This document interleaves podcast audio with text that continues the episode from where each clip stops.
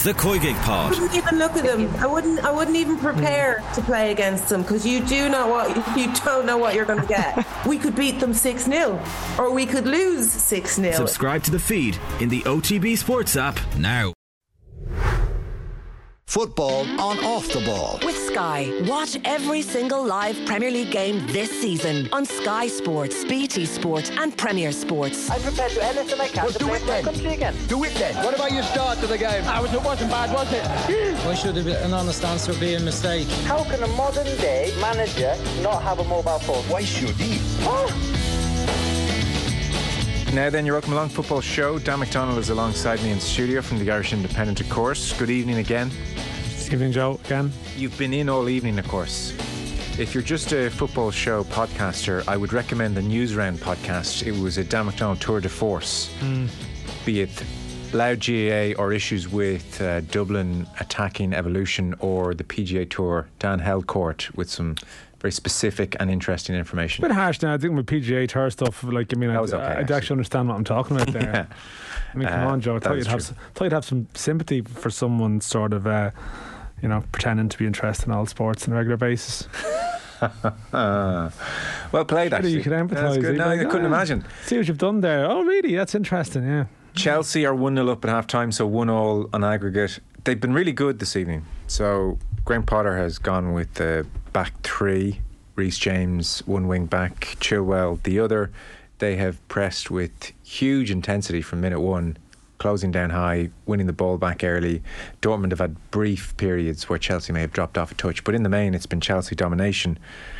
And they should be more than 1 0 up at half time. Kai Havertz very involved. He should have been awarded a penalty early on. He was barged over in the area as he was pulling the trigger. I can't understand why the referee or the VAR official did not give it.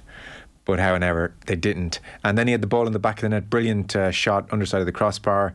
But the initial movement had been offside by another player. And uh, so it was uh, instant flag in the air wasn't given. But really good shot. And you kind of thought, oh, this could be one of those nights for Chelsea, who again have been so good, so energetic, pressed so high. Uh, Raheem Sterling just before the break. Ball comes in from the left. Uh, Sterling has a swing at it with his right, completely fluffs his lines, but barges a little bit, and the ball ricochets back to him, and then he um, swings his foot at it again and uh, whacks it into the roof of the net. So Chelsea 1 0 up, and deservedly so at half time is where we are. Yeah, like it did. I mean, you might have mentioned it briefly before news. Did feel like it was one of those nights brewing for Chelsea, just with the sort of the near misses, as as you mentioned, like you know the Havertz one off, the strike off the inside of the post as, as well, and like you're thinking, you know, we- you know, manager under fire. He's having no luck. It's like a, a sort of a hard luck story is building. The one thing you would say is, and it's very dangerous on the basis of like one game, but like generally, you know, when you have that end of days moment for a manager where they're nearing the end of the road, uh, like y- you have this abject display that reveals all the fault lines that are there. Um, but actually, you couldn't watch that Chelsea performance and go, "Geez, this is a team that's that's that's uh, that's mentally checked out, that isn't playing for their manager, you know, that isn't invested." Now, again, like it's actually sometimes it's the confidence to see it through. Now, I mean, they are only level on aggregate now. They have to go and win the game now and see if they can actually go and do it. But you would take more encouragement from that forty-five minutes if you were um, despondent about where they were going under Potter. You would say. And there's no doubt they look familiarly impressive again with Chilwell and Reece James up and down both flanks. It's just a formation that suits their arsenal. Yeah, and like as I said, is one of the mitigation for Potter is like you know he hasn't always had all these options available to him, and has he actually has he actually managed Chelsea with a full deck at all? You know, at any point in the circumstances, like you know, inheriting a squad that was going to be changed in the January, and then you're already enough into that phase now.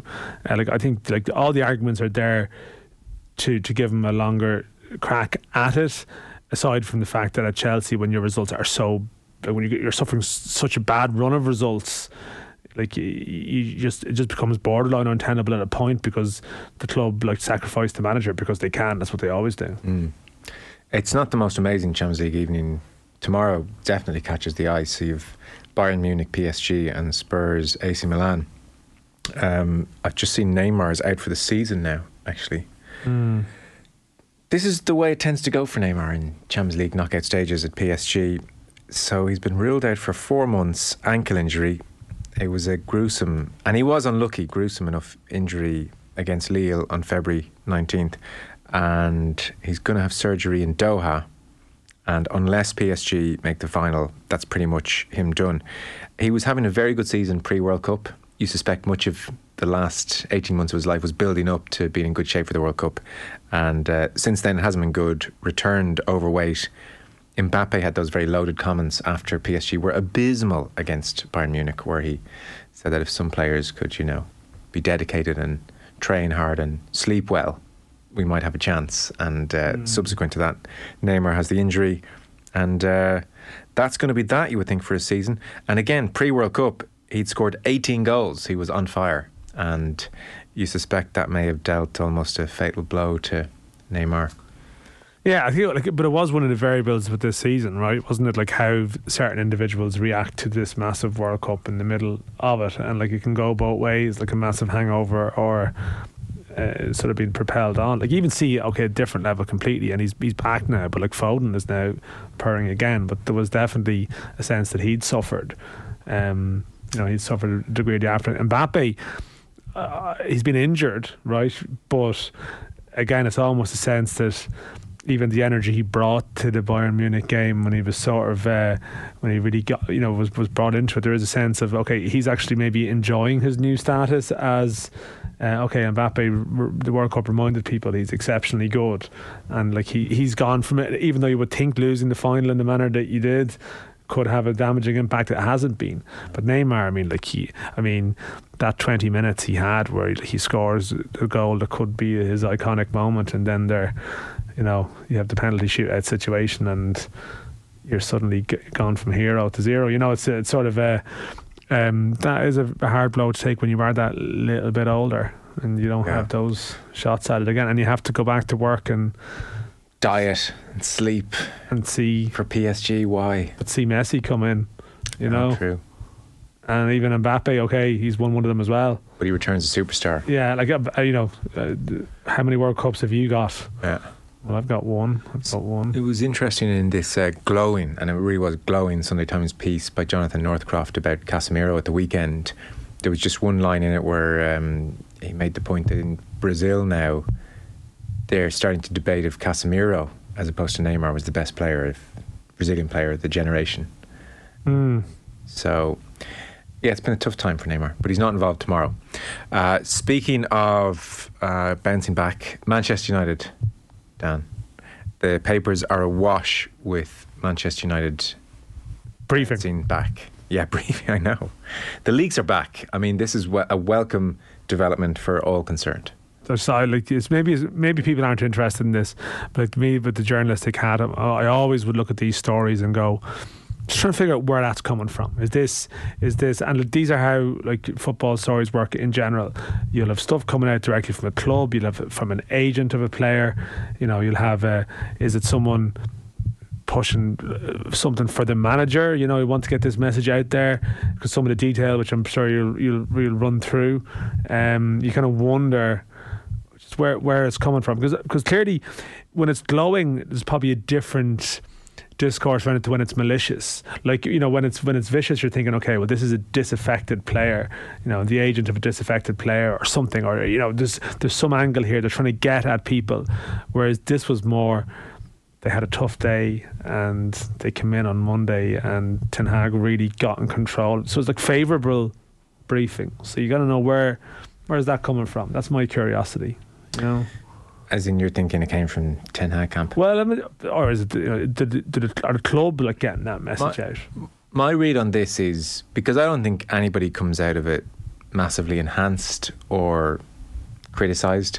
I think there was just sheer curiosity as to what the hell happened the next morning at Carrington, and so journalists reached out to every contact they could. Just tell us what happened, and I think that's what this is. No, I guess so. It's just there's elements of it like there they were just just the it's it's the, but it's some of it is like the things that fans want to hear Sure. as well too. It's a bit like the Sean Dyche coming into Everton. It's like oh, he's, you're hearing reports of they've they've done this or they've done that, and it's like yeah, that, that's what we want. No, there's been some self-flagellation going on. I mean, like There is I no mean, doubt. Do you have some have the details I've there? some great stuff. Okay, people can Uh, decide if they think this is just what happened or is it a been punished version of enough. Have they been yeah. punished enough? So, uh, back page of the Sun, for instance, Erik Bus Blast at his flops is the headline.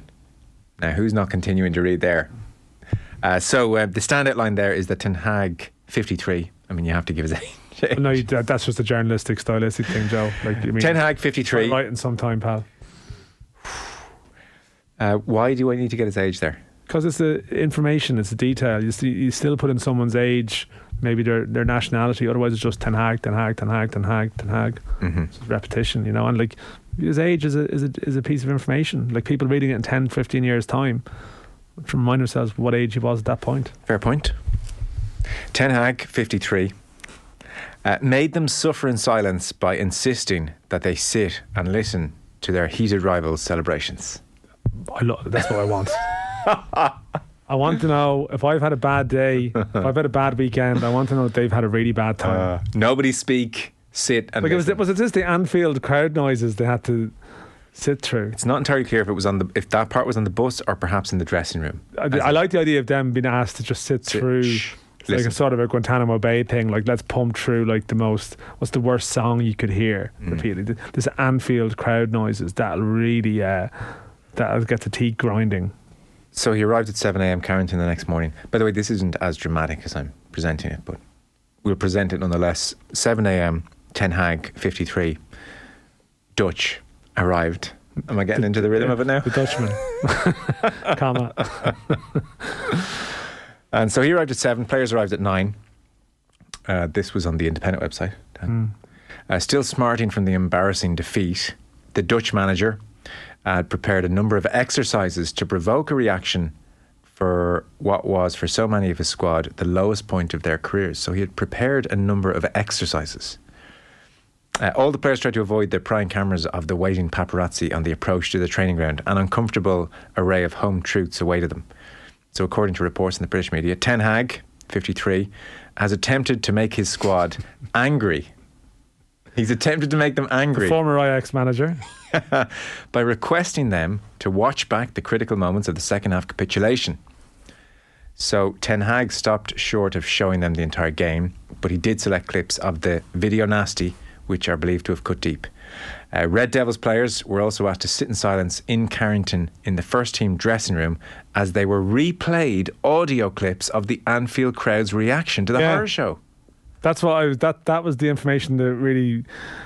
I, it just struck me again, though. Where would you get that crowd re- noise from?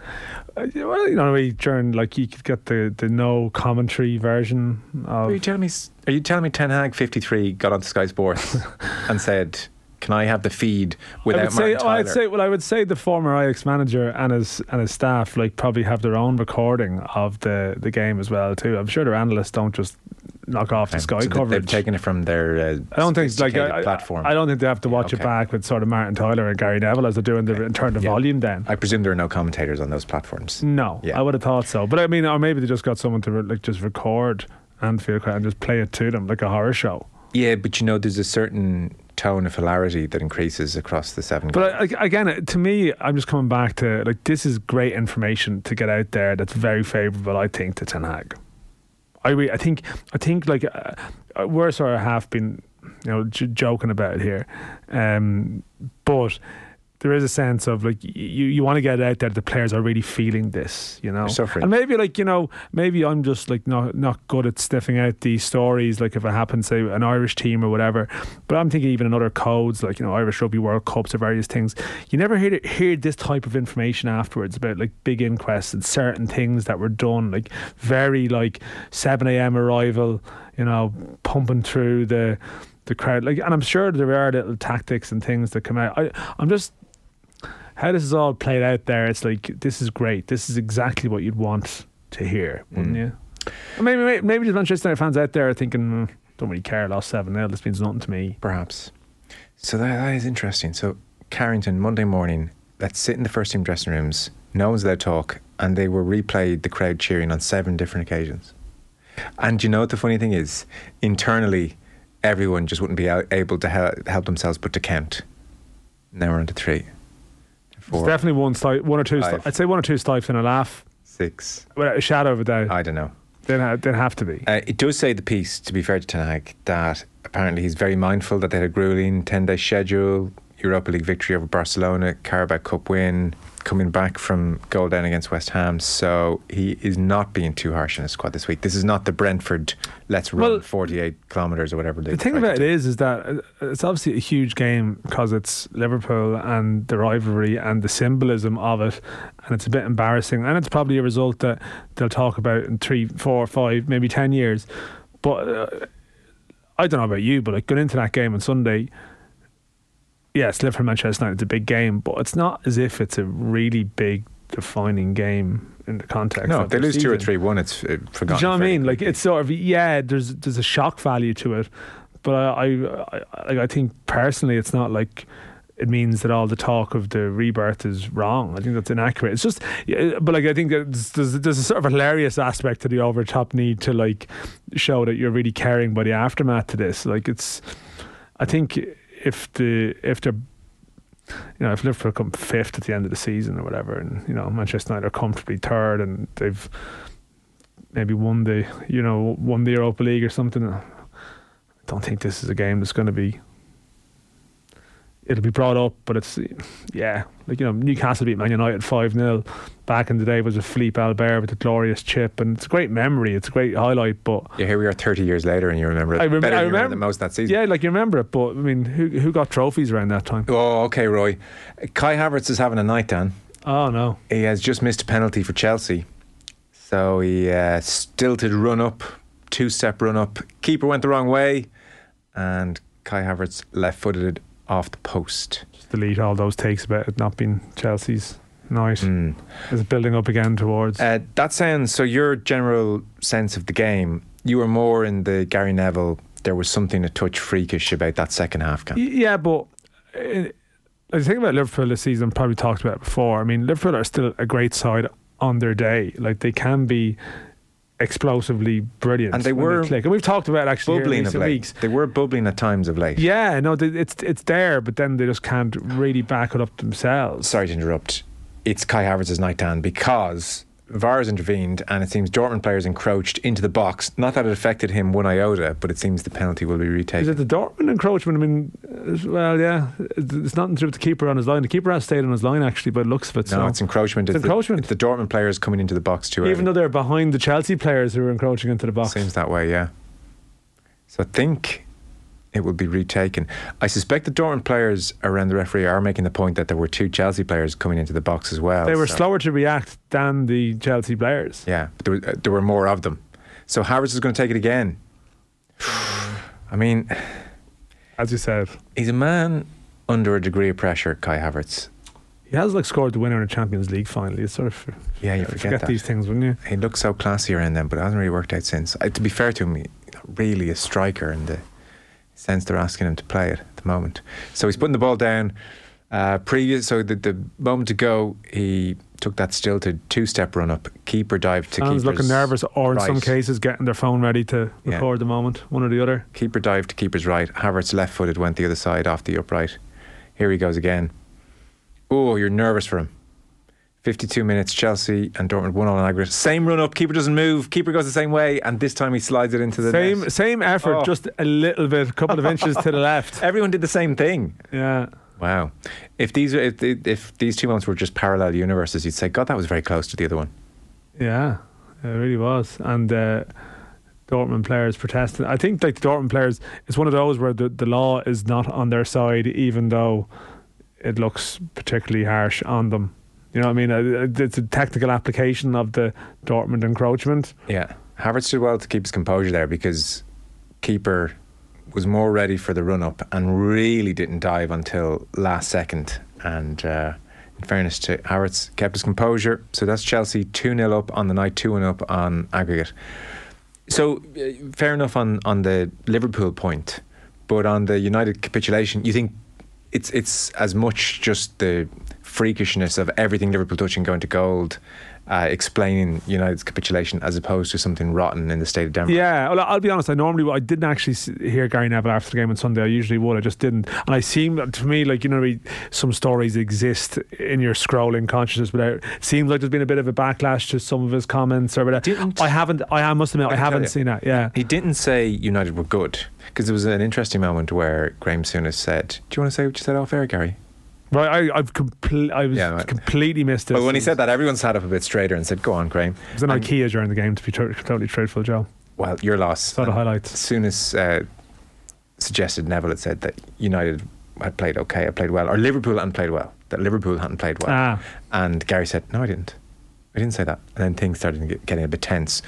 But Neville's basic point was Liverpool played well, United didn't play well, but the 7 0, he said, it was a freak. It was just a bit of a freak. And he, kept, he started using the word freak quite a lot. Right. Okay. Yeah. I mean, And he thought that United were marginally better team in the first half. So there was just a freakish quality to Hmm. everything Liverpool touching going in. Okay. Yeah, I mean, like, I, I can probably see how he reached that conclusion, but sometimes some of the, the conversation around Liverpool and Manchester United is so partisan that someone's comments are just, you know, there's an extra bit on top of feeling towards them because of it. Like, I suppose, well, if it's if there's not something freakish about it, then presumably what happened will be reflected by what happens in the coming weeks Yeah. to make it appear that this is not freakish. It was, in fact, uh, in line with the trajectory of the respective teams. And Souness on that point said, you know what, actually, I think United have been getting away with it. They've well, that's an opinion. lately. But that's an opinion. I mean, that's. I mean that's like that's fair comment again if it's if it's duly backed up. I mean, the, the the Barcelona game. I suppose there is these Yeah. moments. You talk about Casemiro. Sorry to cut across you, but Yeah. like, Casemiro, like the Barcelona game was this extraordinary night. But like in fairness to Casemiro, talking about moments like the brilliant block he made at the, at the end of the first half in that game, where there were probably there were points in that game where they did get away with it. You know, and it was reflected as this huge night of this is this club is back on track. But they were good in the second half, so it wasn't you know it wasn't like sort of um, you know they were clearly yeah. I suppose every high end game will have a sliding doors moment where you can find an event to suit your argument. Well, if if that hadn't gone in, what would have happened? I can see that point, but again, I think the Manchester United body of results is not just about luck. You know, there, there, there's been, and, and I think with Ten Hag as well. To be fair, like the performance of individual players as well, like you know Rashford's renaissance or whatever. That's not like there's nothing. There's not. You're not getting away with that. It's a mm. reflection of something, some better culture off the park, even if it does appear to be some very favourable briefing of the culture in response to Sunday. The only thing everyone agreed on is that Bruno Fernandes is terrible. That was the one point everyone Yeah. nodded and said, "Yeah, I agree on that." We were. I was asking Jonathan Wilson if his captaincy is tenable going forward. Hmm. What's not your what's your you're asking that because you I'm sensing a no vibe off you. I think it's difficult. I mean, the hands and the linesman, not great. He's not going to be punished for that. The moaning is really starting to grate on fans, and I would suspect, suspect players alike. I think the death knell was when Bajcetic went by him, and in like the most profound and eye-catching way, he he just down tools and, and made us. I, I'm not chasing back. I'm done. I don't think you can do that and be captain. So who's uh, who? Casemiro. I was just going to say, is that the the one? And I think that's probably, but it's it's how you manage that, isn't it? Again, and I think in it fairness, might Ten Hag has managed those situations It, reasonably well. it might depend to what extent he wants to keep Fernandes around, yeah. and that's a, that's a point of debate increasingly. Hmm. Yeah, no, I can see that. Like, I mean, he's he's not naturally like he's not a figure you'd be sympathetic towards Fernandes, but then you again wonder, is he that type of like okay, outwardly on the pitch you see his demeanour sometimes and it's it wouldn't be terrific, but is he actually a, a sort of a niggly presence around the place that's actually effective enough as a mm. captain in some way? I don't know. Like y- you have this thrashing and this defeat and. Eh, like I think the manager does have to have the ability to put it in context quickly and say, do I suddenly need to press reboot on everything we've done here because of this, or did you accept just the human condition as such that you can just have a bad day? But I know, like, I know Nathan would have been quite critical of Fernandes here. Was it maybe the week last week? and would have got some reaction from Manchester United fans, and some were saying, "Oh, he's, he's actually been he's actually been good," you know. But then after a seven 0 defeat, he suddenly doesn't have the the the the credit in the bank, the sympathy. Um, you know, so like there's obviously a, a temptation for like revisionism of everything that's happened in the last while after a night like that. But I mean, it goes. This is the test of the manager to sort of how keep calm and, and carry on, I suppose. One last uh, quick point as a final full stop on Anfield Sunday, just on the, on the back page of the Sun. I mean, I was more there for Erik Bus Blast. Bus blast, yeah, Yeah. But fifty-three year old. it seems Manchester United uh, believe they will, says Neil Custis, will land Harry Kane this summer if Spurs don't make top four. Old, Cha- Old Trafford uh, Chiefs reckon Spurs. Or, is that the Glazers? The Chiefs? Wouldn't think so. Hierarchy, Yeah. another word you could use. They reckon if Spurs miss out in Champions League place, they will lower their asking price, which is um, 100 million at the moment for Kane. And United, according to this piece, have made contact with Kane's camp through a third party, and they have been encouraged by the response.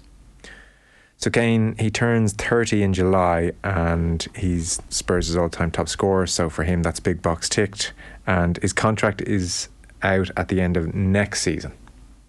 Mm. So there's a degree of if he doesn't sign an extension, Spurs will know the game is up, and so we might as well cash in on this guy to some extent rather than a Bosman in a year and a half's time. Is the reading? Is it as is it a is it as a motive of the club are seen to be cashing in as opposed to like Kane trying to engineer a move? Like language is important with this stuff. Well, I mean, I suspect Harry Kane is badly burned by his overlap interview with Gary Neville when he tried Mm. to engineer a move to Man City. And it turned out he was locked tightly into a Yes. contract with no release clause and just no escape. So I, I would think he would very, very cautiously agitate publicly.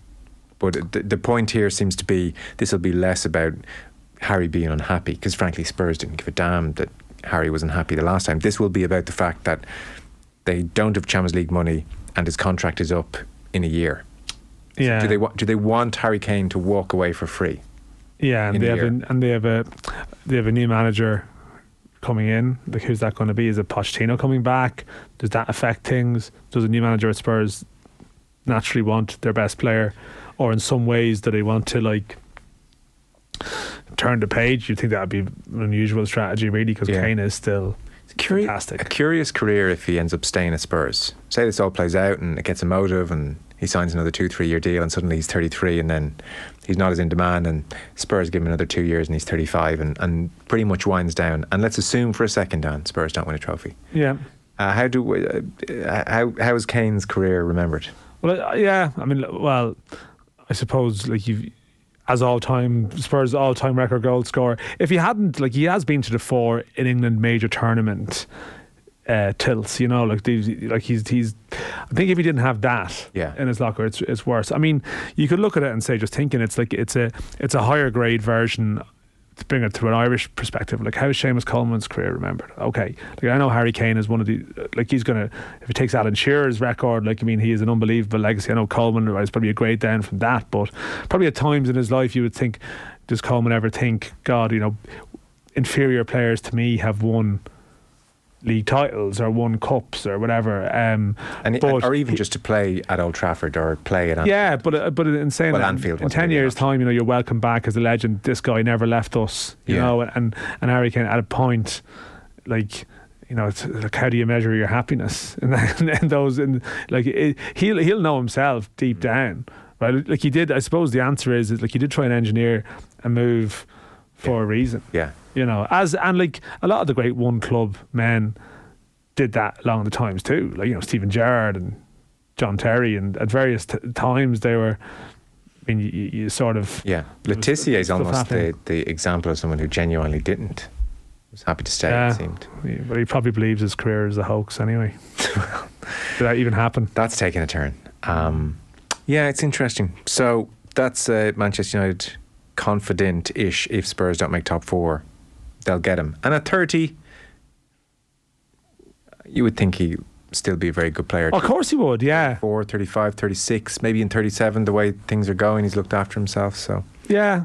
This isn't Robin van Persie coming for a last ditch tw- 24 months. No, I guess not. I mean, but I suppose like you know, the older you get, the more susceptible you are to that. It was like the Mo Salah contract at Liverpool. It was that debate of well, actually, how old, like, how does his age equate to long-term prospects? And people are like, oh, has he been as good this year? And you're thinking, but um, uh, like it would be nice. I think it'd be just an like an interesting story to see Kane go somewhere else. You sort of still feel with, with him, like uh, the PSG thing was mentioned at a point when Pochettino was there. Even Bayern Munich we mentioned at a stage, and you think, yeah, would it be nice if he, he go go overseas where he then maintains his Spurs status, Yeah.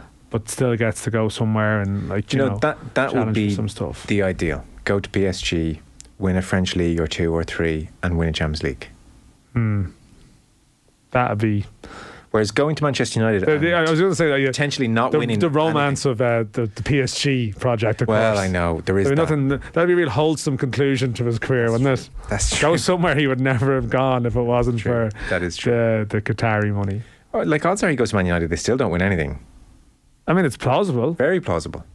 In terms of Cup, in terms know. of the, the league. No, no, it's true. League, it's well, they said that like, against. that's why the City one was such a like yeah, guaranteed, guaranteed trophies. trophy. Yeah, guaranteed Premier League. Yeah. Uh, we'll take a short break. It was a really interesting night last night in the League of Ireland. I want to chat to you about how things have uh, started generally, uh, because there have been full houses and just a real sense that it's uh, a league continually on the up at the moment. Chelsea are 2 0 up against Dortmund, 65 minutes in the clock, so 2 1 on aggregate. Back in just one second. And the football show, as ever, is brought to you by Sky. You can watch Spurs Milan in the Champions League tomorrow night live on BT Sport.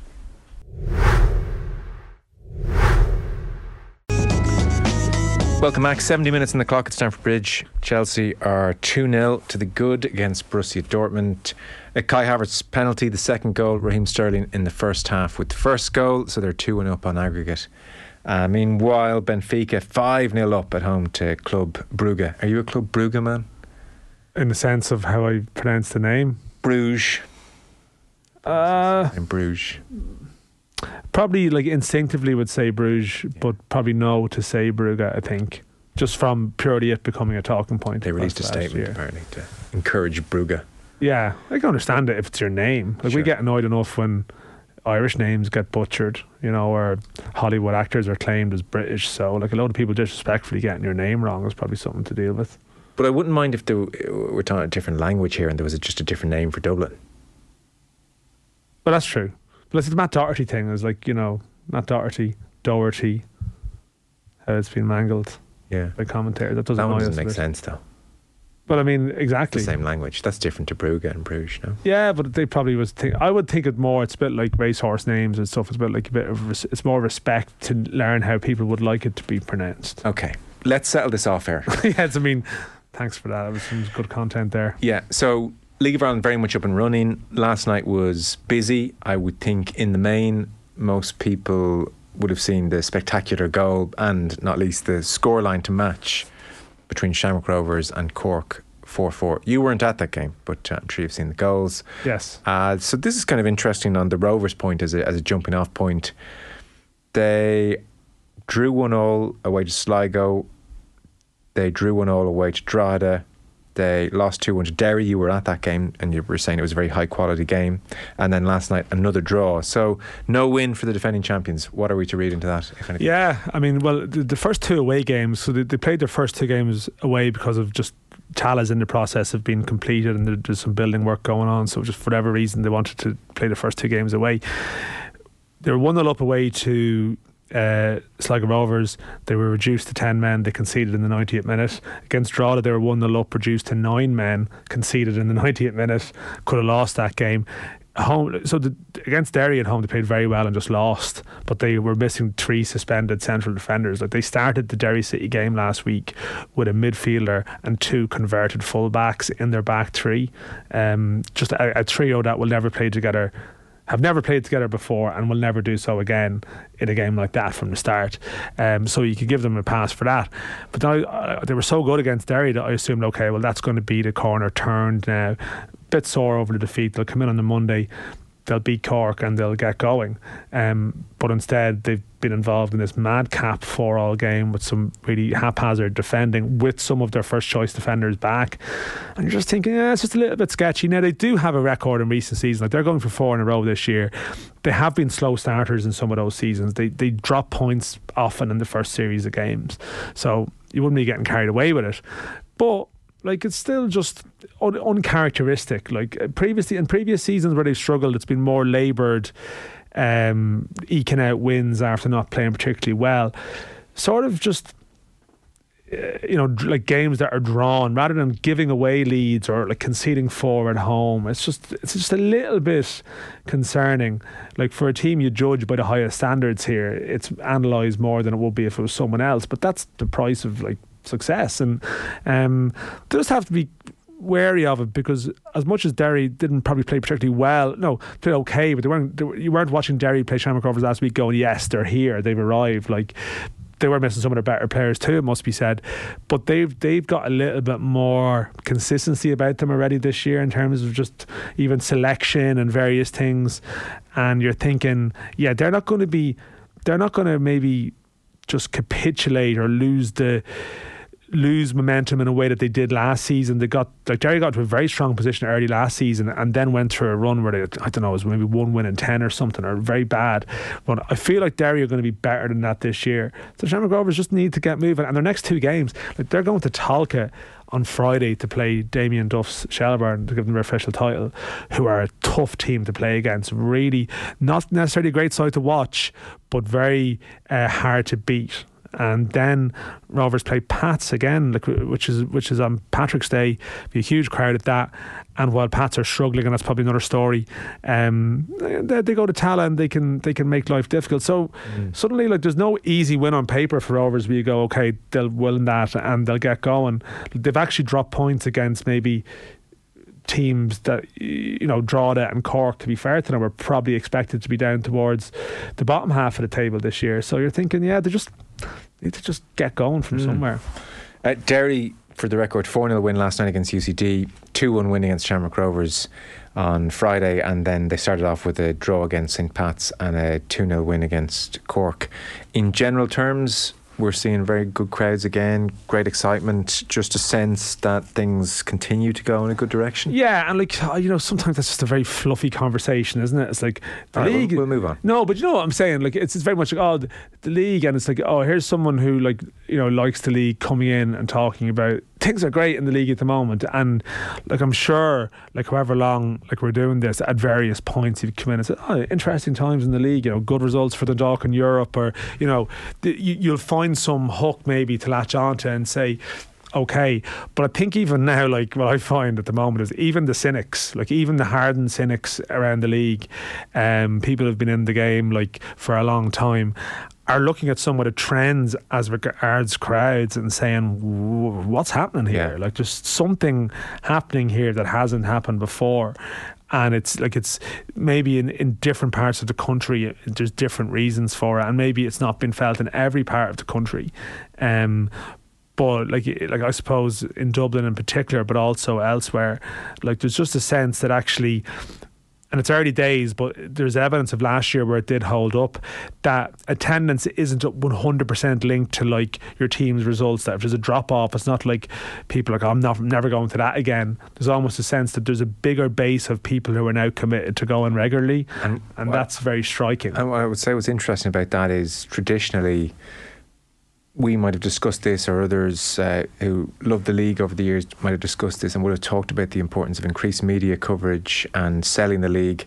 I wouldn't say that's no. happened to any notable degree. It's been almost a very organic thing. Yeah, it is. Yeah, it's definitely um, it like it. It sort of it leads you to evaluate the importance of certain things. Like naturally, like I would have. I mean, I would have talked about this. Like the fact Shamrock Rovers Derry top two wasn't on TV last week, I still think is bad, right? I still think that, like, particularly as it was such a good game and a good contest, I think there's there's like RTÉ were already committed to a rugby game from a long way out.